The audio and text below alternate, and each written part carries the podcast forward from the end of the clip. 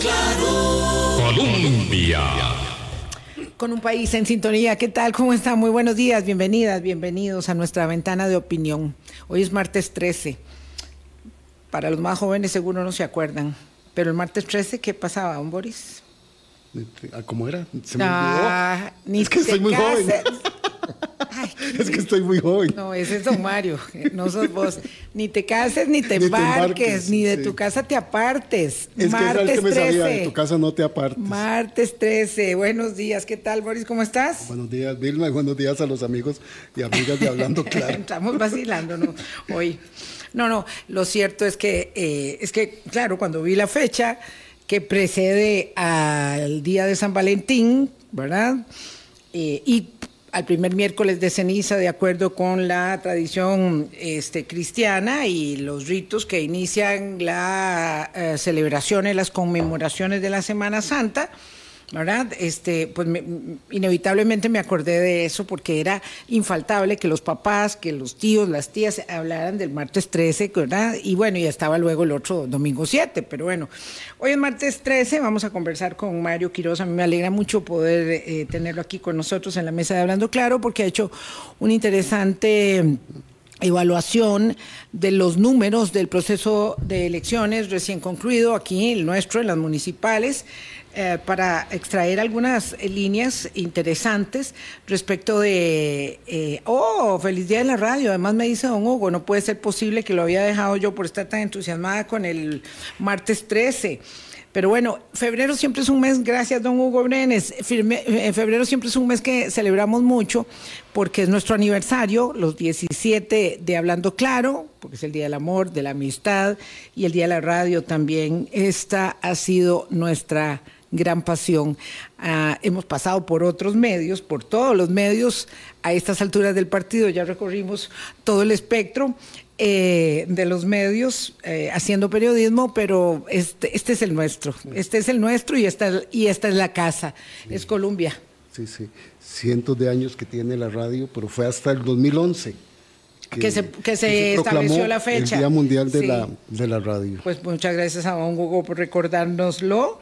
Eh, don eh, Mario Quiroz, ¿qué tal? ¿Cómo estás? Buenos días. Muy buenos días, Vilma. Buenos días, Boris. Y buenos días a todos los que siguen el programa. Y valga la felicitación en, en el Día de la Radio, también en un medio que sigue siendo tan vigente Sí. y tan importante eh, a pesar de todos los cambios que hemos visto eh, y que sigue teniendo un peso tan, tan, tan grande en, en- en comunicación. Sí, qué, qué bonito eso, porque ahorita justo antes de empezar el programa le estaba eh, diciendo a los muchachos eh, que me recordaran si en efecto tenemos 77 años en Colombia, yo un poco menos.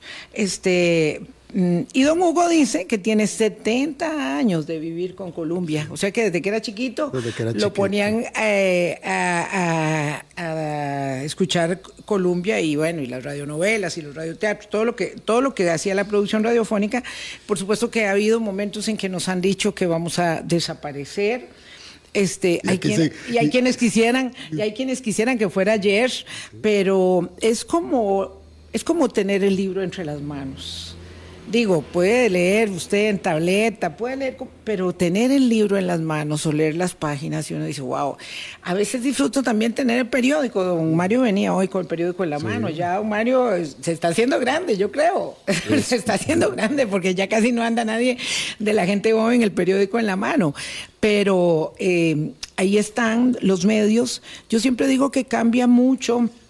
eh, la tecnología es muy vertiginosa, por supuesto. Lo que no deben cambiar, lo que no pueden cambiar son los parámetros éticos del desempeño de- del oficio y de los oficios. Sol- Solo déjame hacer un comentario, Vilma, porque esencialmente la radio, la televisión, los medios escritos son los orígenes de lo que hoy tenemos.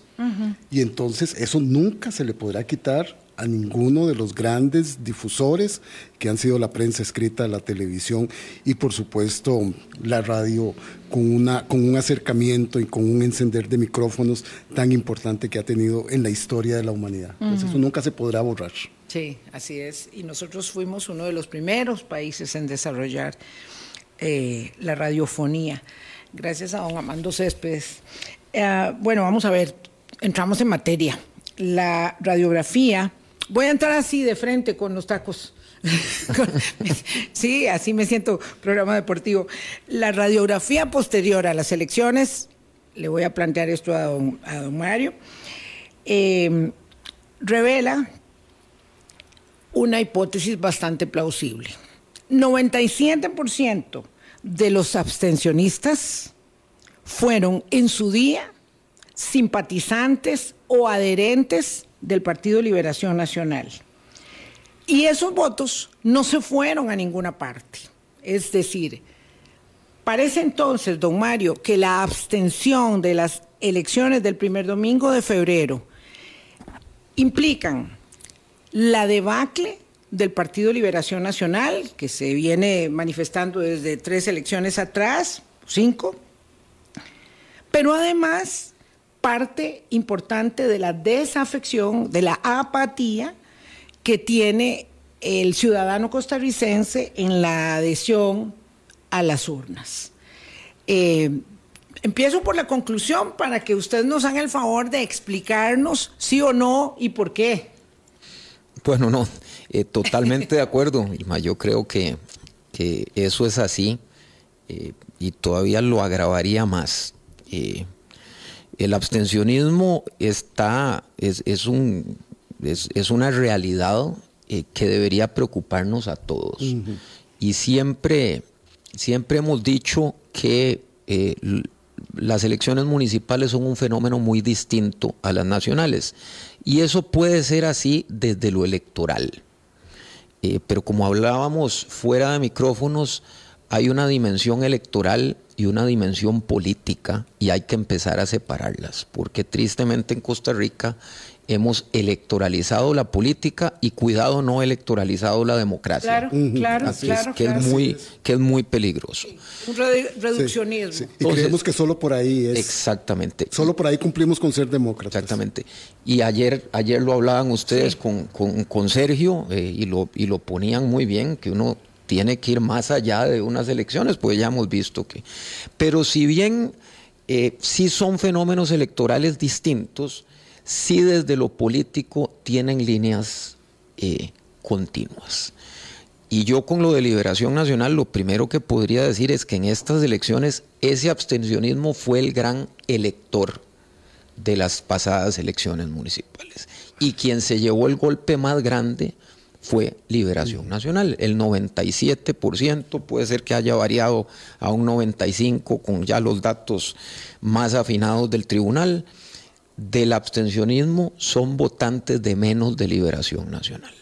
Aquí la gran hipótesis que estaría por comprobarse es si entonces eso es abstencionismo puro o es un castigo tácito mm. a liberación nacional. Mario. Y aquí voy a agravar más los datos, porque los datos que hemos tenido es que Liberación Nacional perdió 14 alcaldías lo cual es cierto con respecto al 2020.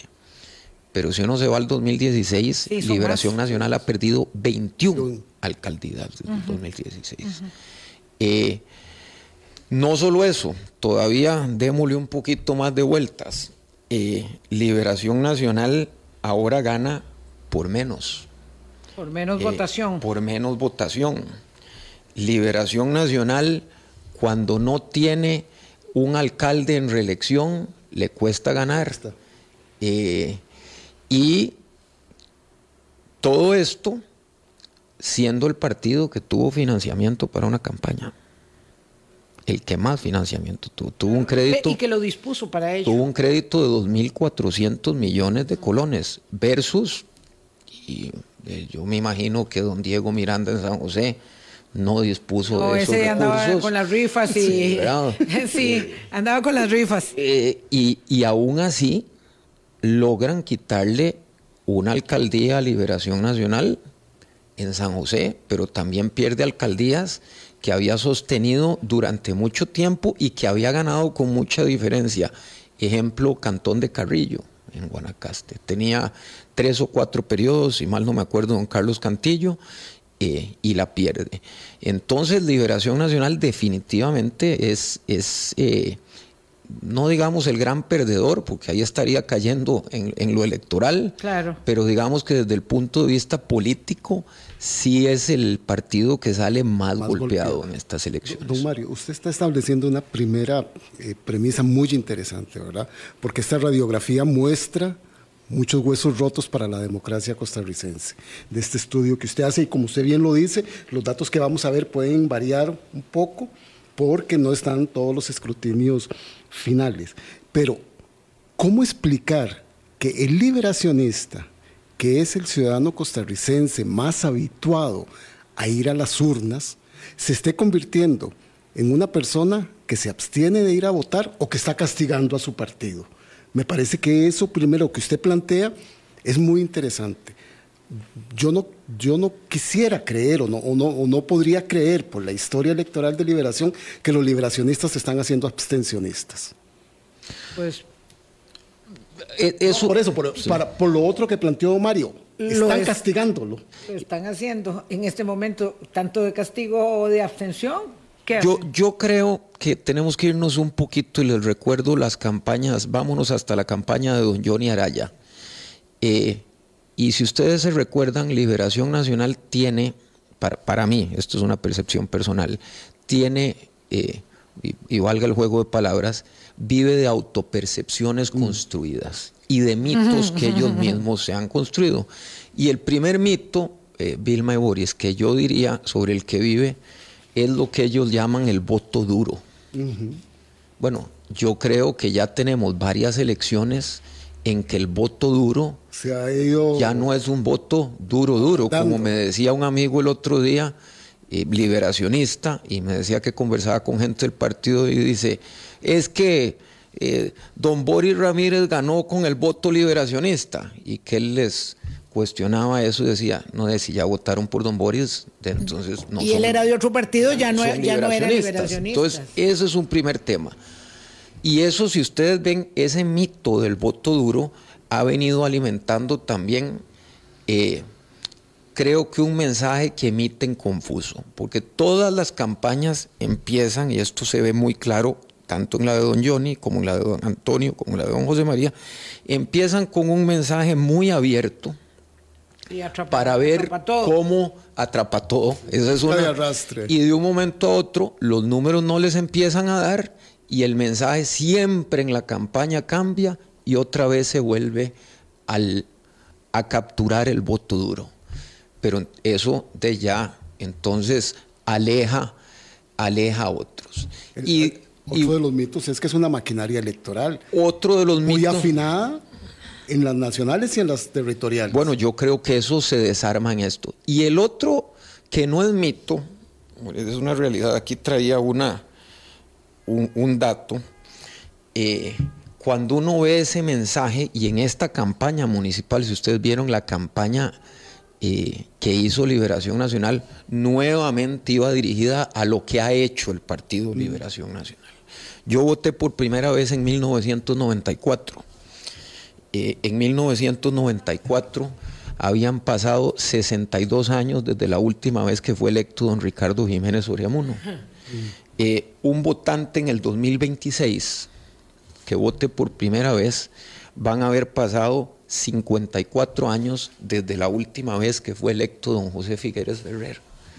Y esto lo digo porque para las nuevas generaciones, en la composición del padrón, no es un referente. Don José Figueres o don Rafael Ángel Calderón Guardia son lo que para cualquiera de nosotros tres pueden ser don Ricardo o don Cleto. así de lejanos. Sí, sí, claro, por supuesto. Entonces, ese mensaje de liberación nacional no le está llegando, eh, no les permite crecer y además también hay que reconocer un, poquito de lo que decía Boris, que esa famosa maquinaria electoral, ese es otro mito de, autopercepción, eh, básicamente son franquicias territoriales. Eh, y como bien decía alguien con algún dejo, cuidado y no liberación. Hasta antes de estas elecciones era un sindicato de alcaldes y en eso se había convertido mm el partido. ¿Y después de estas elecciones? Después de estas elecciones creo que Liberación Nacional, eh, Vilma, y, aquí hay aquí hay un tema también que tiene, toca un poquito las reformas electorales que tenemos que hacer, eh, porque el código electoral obliga a los partidos a organizarse desde una base territorial, mm. cuando la sociedad ya no es territorial. Uno va a Coronado, yo crecí en Coronado. El Coronado de hoy es muy distinto al Coronado en que yo crecí. Está lleno de urbanizaciones de gente que no tendrá el arraigo territorial que tenía uno antes. No es el pueblo de antes. No es el pueblo de antes y eso da una dinámica, ¿verdad? Muy, muy distinta. Entonces yo esto en Liberación Nacional de las Autopercepciones, definitivamente cuando uno ve los números, y hay otro número eh, hablando de esto, que es la cantidad de alcaldías en que, de cantones, perdón, en que Liberación Nacional ya no obtiene ni el primer ni el segundo lugar en votación. Y eso pasó de 7 en el 2016 a 25 en el 2024. Y si uno desmenuza esos, esos, esos números más, hay alcaldías donde tiene cuarto, quinto y sexto lugar. Eso no, no, nos lo imaginábamos. donde no peleó. No peleó.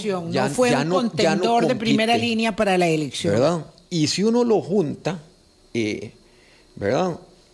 Eh, liberación y la unidad, el bipartidismo, que este es otro mito, eh, lograban hacer el 1 y 2 en el 40% de los cantones antes, ahora solo lograron en el 23% de los cantones. Además, don Mario, algo que quisiera añadirle también al, estudio que usted nos facilitó, que podría también convertirse en otro mito, ya también del bipartidismo, de liberación y de la unidad, es que habían reductos territoriales que se decían, esto es de la unidad social cristiana, este cantón es social cristiano, este cantón es liberacionista.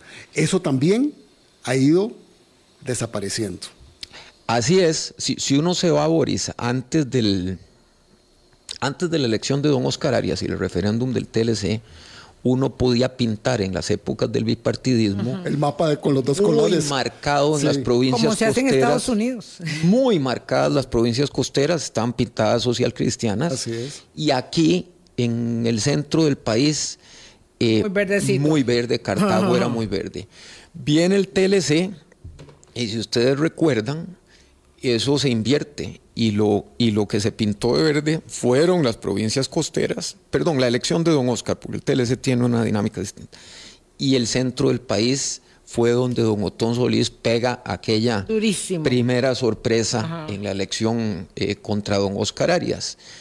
Eh, creo que lo que dice Boris es cierto, como que perdió, eh, perdió base, para usar un término, de dónde, de dónde amarrarse territorialmente. Y ahora anda luchando contra muchos, eh, contra muchos enemigos, porque ya no es uno. y, recordemos que de 30 cantones en las provincias costeras, que esto es otro dato interesante, Liberación solo logra ganar 6. Eh, esto, esto no es un dato menor. Entonces sí, yo creo que Liberación tiene que, que ver de nuevo desde el punto de vista político, porque pueden cometer el error, que lo han venido haciendo, de verlo desde el punto de vista solo electoral de qué es lo que está pasando, porque electoralmente no lo van a solucionar, tienen que buscar una solución política. Tenemos que ir a una pausa mm, y además, por supuesto que tenemos la tentación de seguir hablando del fenómeno de liberación, que en sí mismo es un, un gran tema, pero quisiéramos avanzar un poco en el detalle de, del informe. Nos queda pendiente ahí, eh, a cierre del programa, hablar, porque ya Antonio Álvarez de Santi, uno de los viejos eh, líderes del partido, ya, ya don Antonio está en la categoría de los viejos dirigentes del partido, ¿verdad? Digo, es que no vamos a hablar de Don Chico, ni de Daniel, ni de Luis Alberto, porque a mí cuando me salen hablando con esas cosas, ¿verdad? Yo a veces soy cuando Rolando Araya digo, pero ¿en cuál planeta, en cuál siglo vivimos? No, no, no. Ahora los viejos líderes, los viejos dirigentes son, pues José María Figueres y, y Johnny Araya. Y don, Antonio, Entonces don Antonio dice, bueno, ya no, ya nosotros no vamos a ganar una elección, vamos a hacer una coalición con Pedro, Juan, Jacinto y José pero con María no. Este, y, y ya Fabricio Alvarado dijo, no, muchas gracias, yo no quiero ir. Este, pero en todo caso, para ir a la pausa, doña Elsa, yo no quiero dejar esto de lado, dice que ella no cree que el abstencionismo sea un castigo a Liberación Nacional, sino que más bien le parece un castigo al sistema político nacional. Yo creo que una cosa es indivisible de la otra, Mario. Sí, yo creo lo mismo. Eh, definitivamente Liberación Nacional eh, sigue siendo el partido con mayor peso eh, en votación. Eh, y si lo vemos a nivel de categoría, si, si, usamos términos así, obviamente va a ser el más golpeado. Pero sí creo que en esta elección llama muchísimo la atención, muchísimo la merma en el número total de votantes de Aún liberación. ganando municipalidades y cantones, es con menos votación, con muchísima menos en algunos casos. 822, gracias a doña Mercedes Rodríguez de Coronado, que también nos saluda por el Día Mundial de la Radio y de Coronado, ¿ves? Este, estamos muy conectados con esa hermosa localidad. Ya venimos. Colombia. Con un país en sintonía 824, es martes 13. Para aquellos que creen en las cábalas, en las supersticiones, nada más, yo no, pero para aquellos.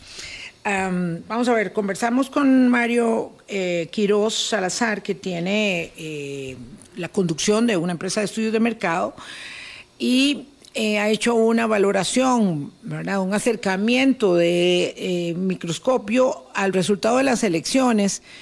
entendiendo entonces que el Partido Liberación Nacional este, arrastra ¿verdad? Su nueva derrota y profundiza de alguna manera la desafección de eh, la gente hacia, hacia las urnas. Esto, esto es interesante de, de entender porque Mario tocó un, un, tema que es muy delicado al principio del programa, de la preocupación del abstencionismo. Este es un gran tema, el del abstencionismo. Hay gente que dice, no, no, preocupémonos por los que van a votar. No, Pero no, no, vieran que no, porque después del fallo terrible de los datos del Tribunal Supremo de elecciones, le voy a quitar lo de Supremo, del Tribunal Electoral de El Salvador, la participación, Mario, perdón que meta este paréntesis, paréntesis de los salvadoreños en las urnas fue del 52%, 52.60%. Eso significa que el 47,40% de los salvadoreños no fueron a votar. Ojo, el 47,40%. Alguien me dijo, ah, no, pero en Costa Rica pasa parecido. No, no, estamos hablando del Salvador. ¿Qué pasa cuando hay un candidato de partido único, se llama él, democracia de partido único, está inventando, ¿verdad? Una categoría estratosférica y resulta que el 47% de la gente no fue a votar. Así la mitad. Entonces, claro, del 47% él gana el 43.48%, gana un montón, eso no hay ninguna duda. Pero ¿por, ¿por qué? Porque hay 47% de la gente que no fue a votar. Entonces el abstencionismo no es una cosa baladilla, ya el que no fue y yo decido por los que no van. No, definitivamente, Vilma, yo creo que lo podemos eh, ver no solo en Costa Rica, ese es un ejemplo, pero el abstencionismo es un gran enemigo de la democracia. Y, y, y ahí sí uso la palabra enemigo, sí. eh, enemigo. Eh, eso es algo que destruye la democracia. El, el, el punto central para mí en el abstencionismo es que reflexionemos en, en Costa Rica especialmente, claro, porque claro. nosotros, este, este nosotros aquí, somos... nuestros. Nosotros, no, pero además, eh, Vilma y Boris, nosotros somos una democracia modelo ejemplar y, y me atrevo a decir con orgullo que hemos sido líderes democráticos mundiales, no, no, no regionales. Uh -huh. Y siempre nos hemos caracterizado también en el vecindario de por ser muy distintos. Sí. Eh, entonces esto es algo que... Tiempo La, pasado. Sí. sí. la discusión de fondo es, y esto es un, una diferencia que yo tengo con mucha gente de los partidos que dice que es que la gente se ha divorciado de los partidos políticos. Y yo creo que la ecuación es al revés. Uh -huh. Los partidos políticos se han divorciado de la gente, porque es muy fácil eh, echarle la culpa a la gente. Ahora, Boris, o al tribunal. O al tribunal. O al tribunal. Aquí dice un colega mío que estimo mucho, pero que tenemos la particularidad de que de, de 10, 11 discrepamos, pero yo lo estimo muchísimo. Él dice que la culpa es del tribunal con sus medidas anti, antipluralidad y antifinanciación más democrática. Lo dijeron los observadores internacionales, Mario. yo sí creo que hay pendiente una agenda de reformas electorales importantes. ¿A quién le corresponde? A la Asamblea Legislativa. A la Asamblea Legislativa. Están presentadas las reformas. pero pero yo quiero que, que establezcamos esto el, el, poder de decisión de las reglas electorales no la tiene el Tribunal Supremo de Elecciones, ¿verdad? Entonces, es muy fácil, ¿verdad? Denostar al árbitro, porque además el árbitro, pues a mí no me gusta el día que va contra mí. A mí me gusta el día que va contra Boris, pero cuando va contra mí no me gusta para nada. Entonces, es muy fácil denostar al árbitro cuando en realidad las reglas de juego las establece la Asamblea Legislativa. ¿Verdad? Sea por iniciativa de los proyectos que le manda el tribunal, que ahí los tienen empantanados, o del Poder Ejecutivo. Cualquiera puede hacer iniciativa, incluso iniciativa popular, y si la financiación no ha avanzado, la responsabilidad es de la Asamblea Legislativa. Y le adicionaría algo, eh, Vilme Boris, a eso. ¿A quién le conviene más que el sistema se quede como está? Acabo de dar un ejemplo, en el tema de financiación, solo dos partidos, pudieron tener acceso a financiamiento a estas elecciones y se llaman Liberación Nacional y Unidad, Social, Cristiana. Y si uno se va a las elecciones anteriores. Y bueno, y Liberal tenía su colchón porque sabía que tenía posibilidades de. Sí, pero, no pero creo que no, pudo formalizar el financiamiento. Y, y, hubiera sido un mal negocio para los bancos, pues solo sacó tres alcaldías. Pero la República tampoco. No. Entonces, Solo eh, estoy de, yo creo que podemos estar de acuerdo en el concepto de que hay reformas pendientes, pero eso coincido también, tenemos que estar de acuerdo en que están trabadas en la Asamblea porque es una barrera de entrada política a nuevos partidos. Hablemos y no trabadas de ahora, y no trabadas de ahora, sino desde hace mucho tiempo que debemos reformas electorales que se han presentado y en la Asamblea chocan con pared. Conste, yo voy a defender al Tribunal Supremo de Elecciones porque mandó un paquete.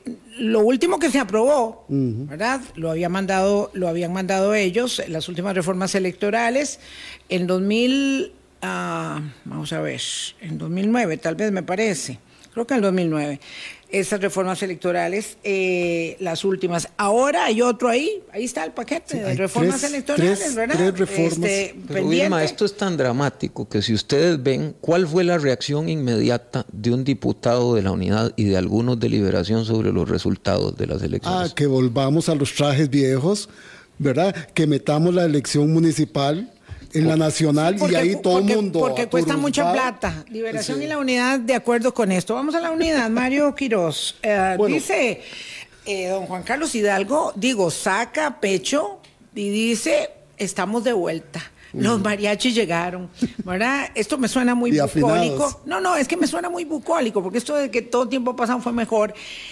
Y resulta que enarbola la bandera de que tiene esto es real, los datos son reales. De 15 alcaldías pasa a 20, creo que es así. Así. ¿Ah, y por lo tanto, ya, ya este, se siente, grande. Lo que pasa es que no ganó nada porque sacó el mismo número de votos. Claro, perdón, eh, cuantitativamente hablando, por supuesto gana cinco alcaldías.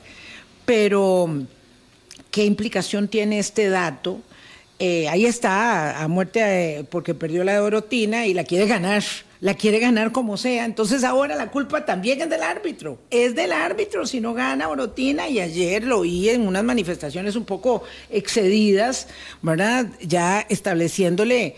Eh, una debilidad de reputacional al Tribunal Supremo de Elecciones si no van y escarman absolutamente una urna que él dice que está eh, dañada, tocada, etcétera, porque él no se, no aceptan ellos que perdieron por dos votos esa alcaldía. Pero bueno, hablemos de la unidad. Yo, yo en esa misma tesis en que vengo, digámosle, para empezar por lo positivo, desde el punto de vista electoral, le fue muy bien, creció en alcaldías, eh, y eso es una buena noticia porque aumenta su huella municipal. No obstante, cuando uno rasca más los números y nos vamos a lo político, eh, y es muy sencillo, yo lo que hago es que convierto los votos válidos de cada partido, y ahí ustedes lo vieron en el reporte, en porcentaje del padrón electoral. Es una operación muy sencilla. Claro. Y cuando uno ve desde el 16, consistentemente la unidad ha tenido un 6% del padrón electoral. No creció.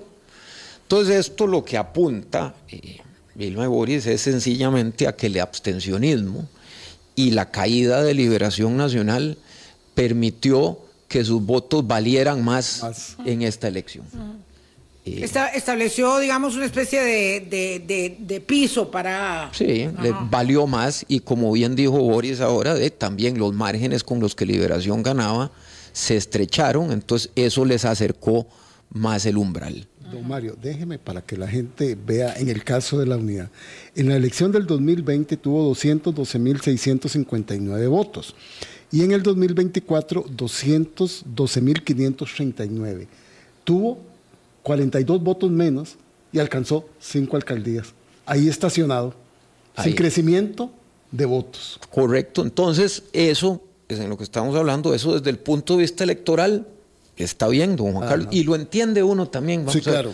yo creo que nosotros tres y muchos de los que siguen el programa van a entender que desde el punto de vista de mercadeo político funciona muy bien. Está muy bien que, diga que, diga que ganó.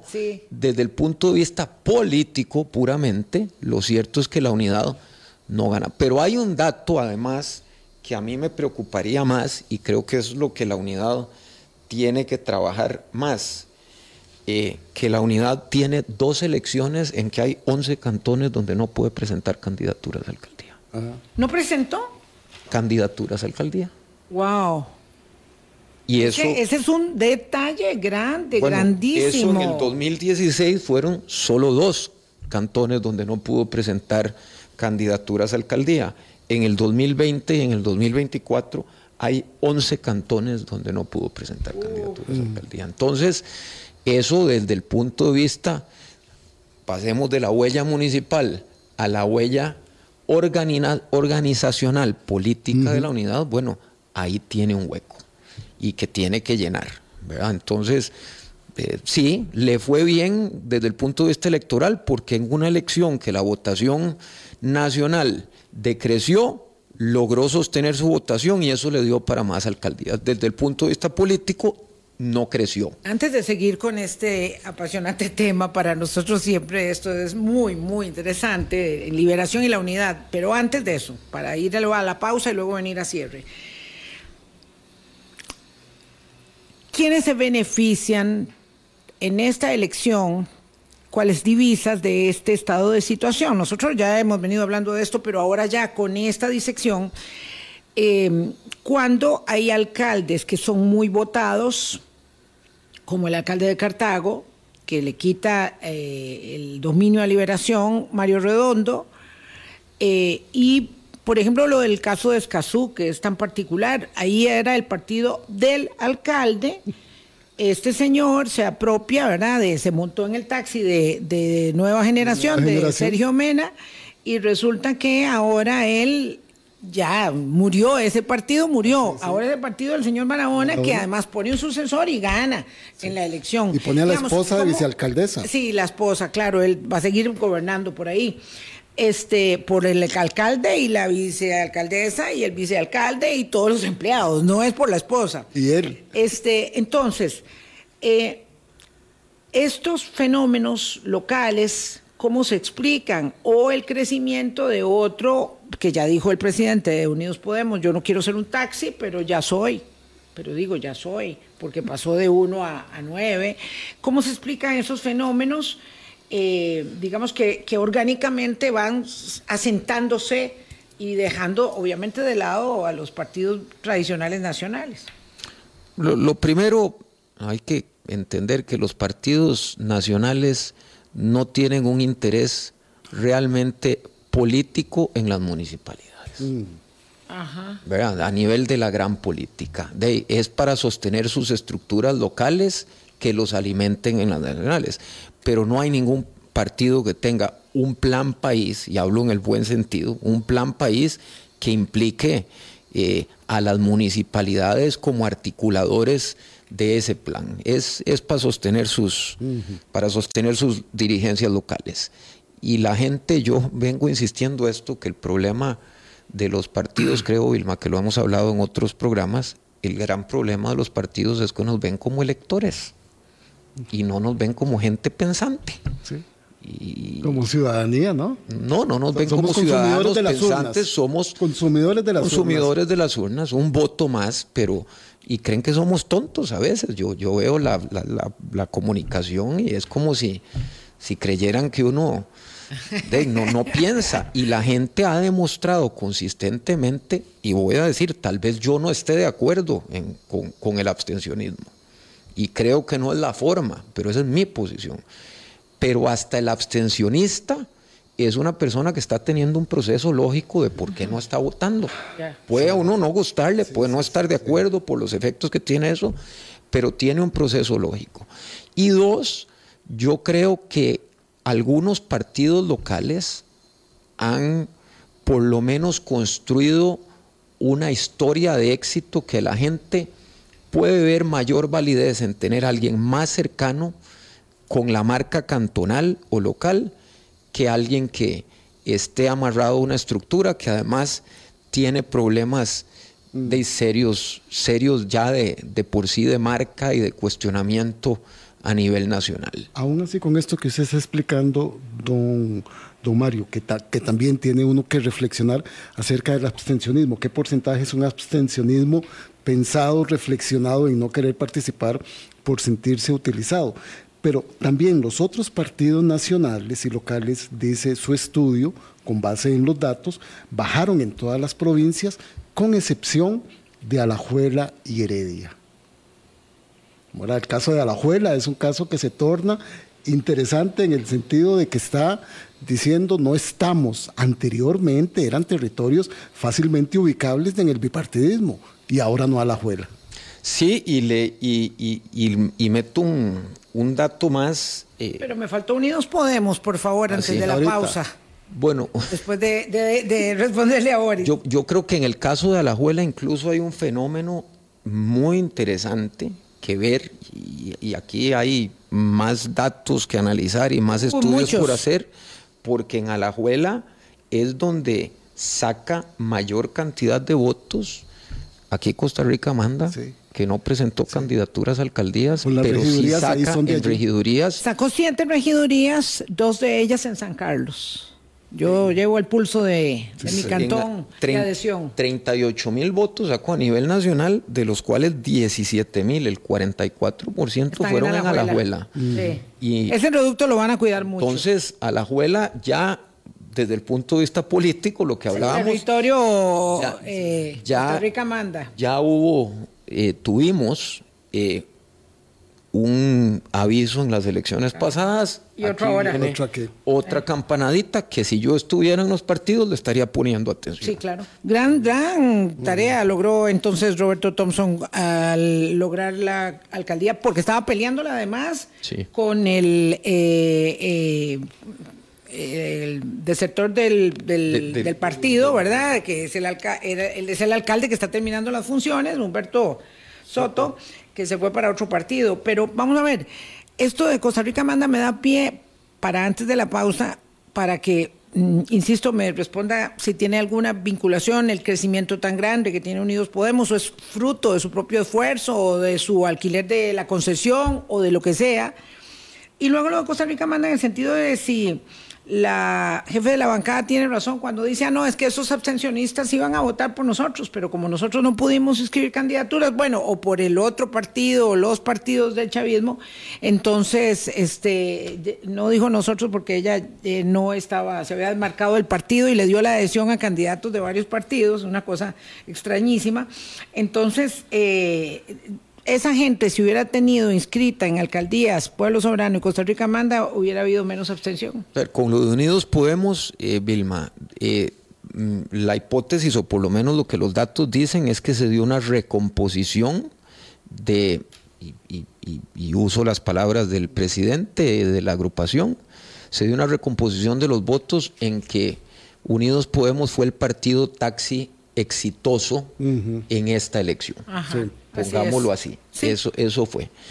Ahora, está en Unidos Podemos ver si logra, con base en ese éxito, amarrar estructura territorial. Ese es el trabajo que les queda. O si va a ocurrir lo que ya pasó en elecciones pasadas, que esos mismos alcaldes transfugas de partidos mayoritarios vuelven a pelear alcaldías, eh, perdón, diputaciones con sus estructuras tradicionales a, tradicionales a los partidos eh, históricos. O se van, o, se van. Sí. O crean otro. o, crean, otro. Pero ahí, ahí es una labor que le tocará a Unidos. Podemos ver si ese, de nuevo, pongámoslo así, el éxito como partido taxi de esta elección lo puede consolidar en una estructura. Eh, las manifestaciones de, los partidos que se autodeclaran chavistas, que fueron como dos o tres, o se pueden, eh, no hay ningún dato que pueda sustentar eh, esa, esa, afirmación. Lo que pudo haber sido y no fue. Lo que pudo haber sido realmente, incluso con los datos que, que uno ve, eh, yo, yo incluso sostendría más la hipótesis de un desencanto con los partidos mayoritarios, pero tampoco, tampoco lo... Y recordemos también, eh, Vilma y Boris y, oyentes, que, que, que los partidos que han estado en el Ejecutivo, no han sido especialmente exitosos en las elecciones municipales. Electoralmente ahí sí el fenómeno, ese fenómeno político no se traslada a lo electoral. Eh, incluso Nueva República, don Fabricio, viniendo de su segunda ronda contra don Carlos Alvarado, en la cúspide, no, lograron ni una sola alcaldía. Entonces, esos fenómenos no son trasladables. Incluso yo creo que eso más bien le beneficia al presidente, porque no creo que le hubiera ido bien. Eh, y ya eso sí hubiera sido una derrota política.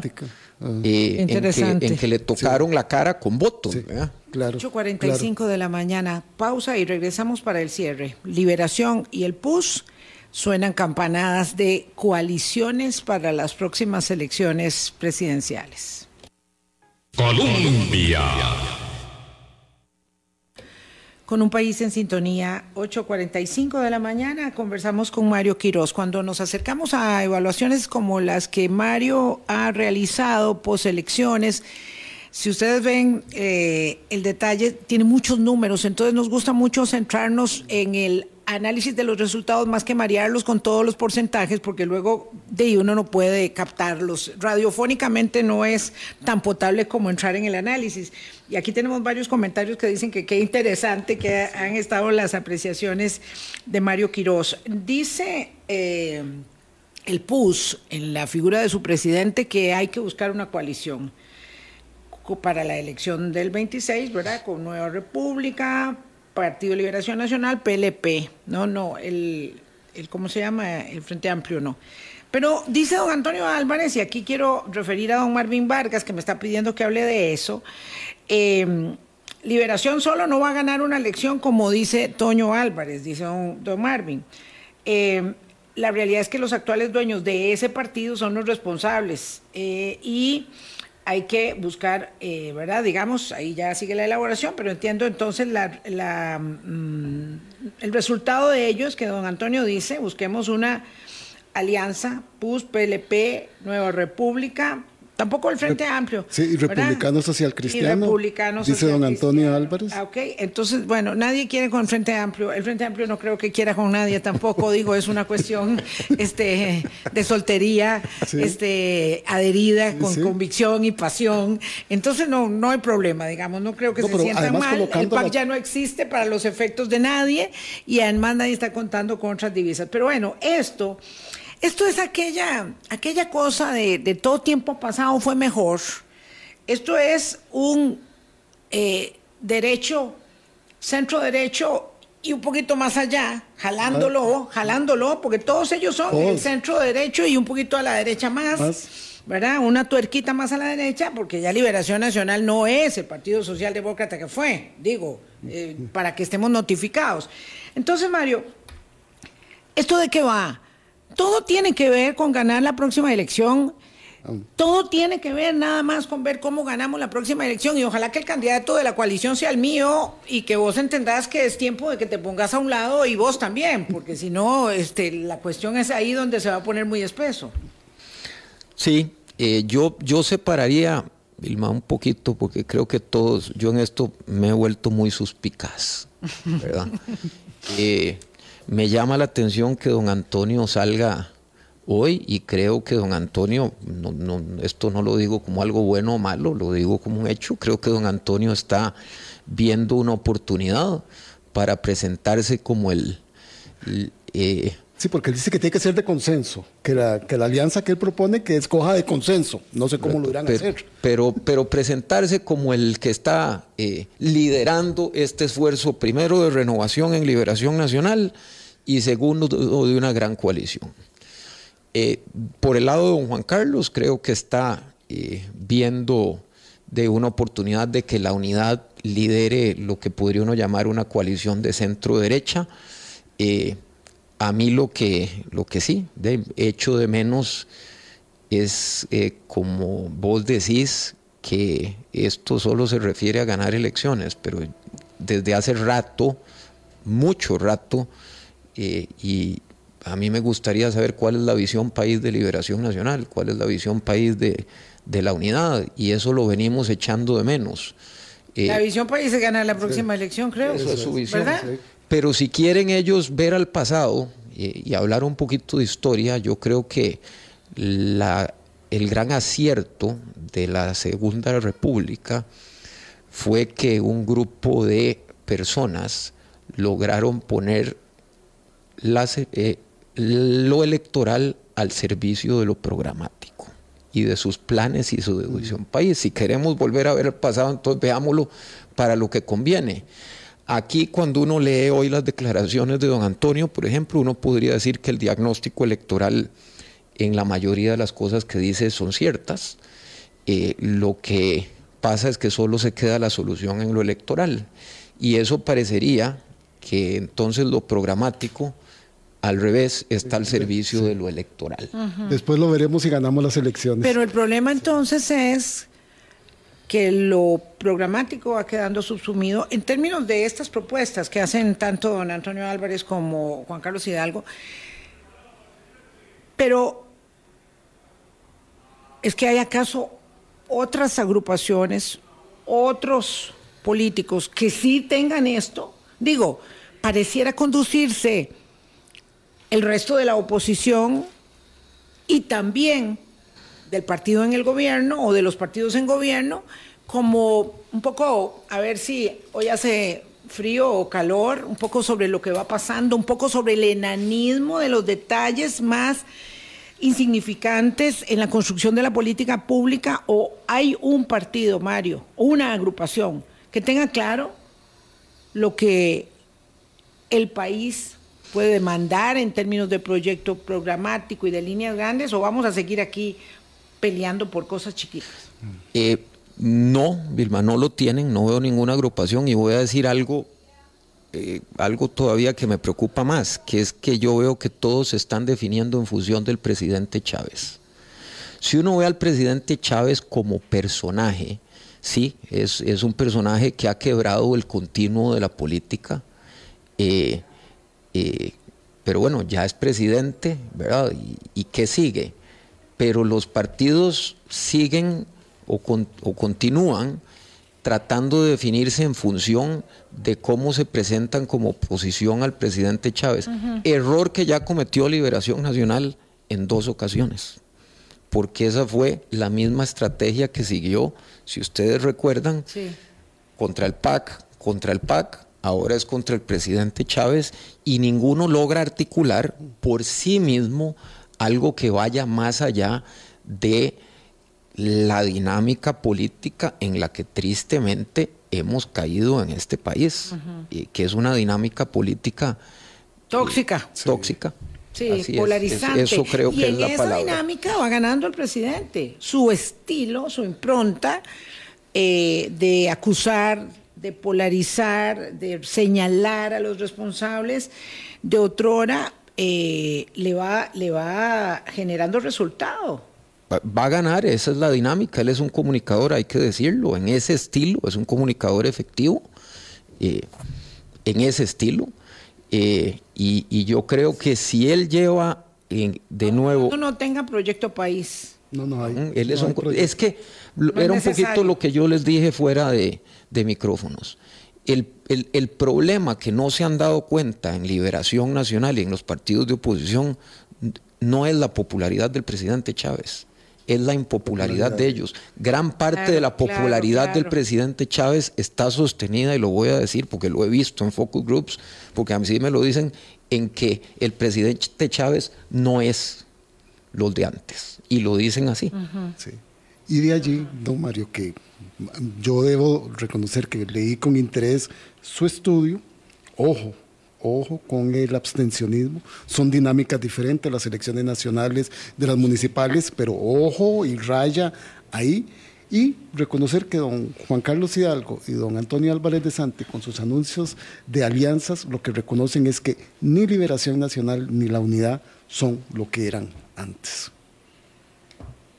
Muchas gracias. Gracias Mario, de verdad que ha sido muy edificante. Claro, lo que pasa es que Alberto Mora me deja aquí con una pregunta que es la pregunta que no podemos responder, cómo construir visión país y visión de futuro sin arraigo, sin gente que estudie, analiza, analice y discuta la realidad. Eh, ahí es donde estamos pegados. Esa es la Como diría el queridísimo don Eduardo Lizano hace mucho tiempo, con las ruedas de la carreta embarrialadas, empantanadas. Don Eduardo Lizano cumplió 90 años la semana pasada. Qué maravilla, qué prolijo, eh, qué prolija existencia, qué aporte eh, había unas líneas por donde transitábamos y ahora vamos ahí a tientas, a tientas y por donde discutíamos y, definíamos y, delirábamos. Pero el mundo, el mundo va así, el mundo va así, en todos lados.